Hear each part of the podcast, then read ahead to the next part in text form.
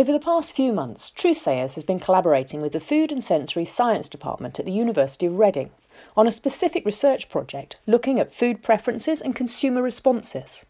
The research tools used by the department are normally traditional style explicit surveys, where consumers are asked to think about and share their food preferences. But this time, thanks to our Neurotech system, students were able to also capture the gut reactions and true feelings of consumers. Without asking consumers any questions, the research team could gather emotional responses that are nearly impossible to capture using explicit methods. I caught up with Professor Lisa Methven, Programme Director for the BSc in Food Science with Business, to tell us about the research that the department has been working on with Truthsayers and how our Neurotech methodology has informed the research. The products that we tested with you were two plant based meat alternatives. And we also looked at a standard meat product, chicken pieces, and we looked at a standard vegan product in terms of falafels, just so we had sort of two traditional products and then two of these plant based alternatives the responses that I had from our from our researchers and academics in the group afterwards was, "Wow, this is exciting! Um, I can see how I'm going to use this in my research." They could see it immediately, of course, because they normally run explicit tests a lot. And not surprisingly, the differences between the implicit and explicit responses were more with the plant based meat alternative, really different responses between implicit and explicit. It was so clear.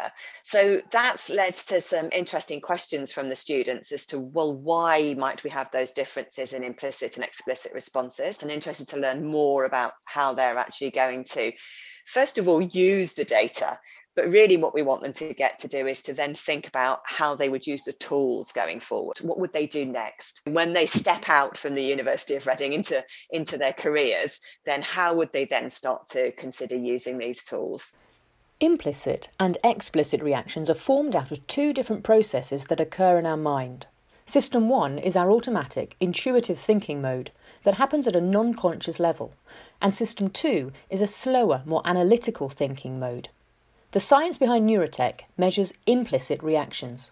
These are our gut responses that are emotionally driven and honest. These responses reveal our genuine feelings, unfiltered by conscious bias. The System 2 process is where explicit responses are formed, responses that are considered and subject to conscious bias. Traditional surveys and questionnaires typically require the use of System 2 thinking. How does System 1 and System 2 thinking come into play when we're talking about consumer choices that we make every day?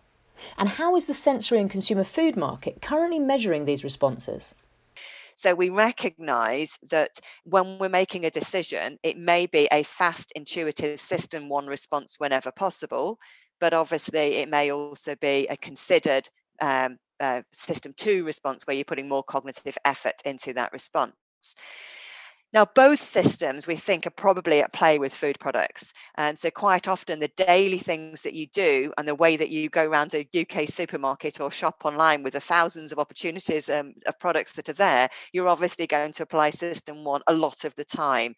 Um, it doesn't mean that you're always going to, though, because obviously to get a food product into your repertoire in the first place, you may have thought more explicitly um, about why you're doing that, in which case system two is actually also at play. So, although the sensory and consumer field is trying to stretch beyond liking and purchase intent, it's still often using the same type of questioning, which is explicit questioning.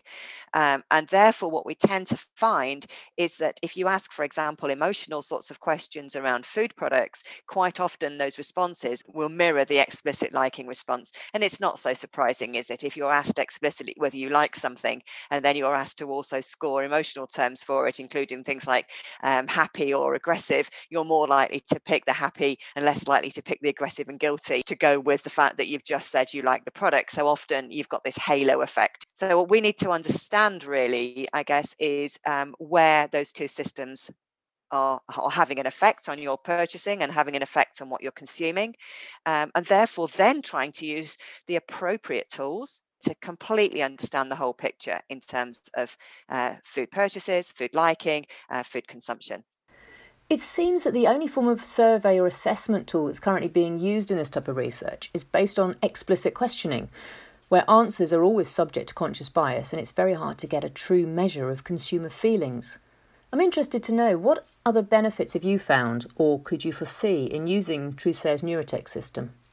If you look at something like response to foods while you're undergoing treatment for cancer, we have a real challenge there where quite often uh, it's very difficult to access people to uh, actually come on board and be able to work with us. So often our numbers are really small. And so not only are we relying perhaps sometimes on explicit methods, which are perhaps missing some information that we want, but also those explicit tools normally require us to have quite a lot of people. And that's another challenge for us when we're looking at um, products that we're developing for groups such cancer patients. And actually, maybe that's a, a way of of achieving two things there. You know, being able to uh, run tests with enough people that we can see the results are stable, but not necessarily needing many hundreds of people to take part, and also getting to the underlying issues and actually trying to access the information that you implicitly feel is probably again quite different from an explicit response. And, and again, this is an area of research that we see as very important and that we're involved in as well. Going forward, how important do you think implicit testing is going to be in tackling the range of challenges that are being faced by the sensory and consumer food market? There's so many challenges that we have around environmental challenges and climate change, around um, nutrition, in terms of metabolic syndrome. That's quite a lot of new challenges ahead. And if we just stick with the tools that we normally use, our explicit testing tools, I believe we're probably not going to be able to address those challenges because what people state explicitly that they will buy, that they will purchase, that they will eat is not the same thing as what they actually do in terms of their true day to day behavior. So we know that, but it's trying to look at tools that can access that information differently, access implicit reactions rather than explicit reactions. Thank you to Professor Lisa Methven from the University of Reading in conversation today with Cheryl Stapleton.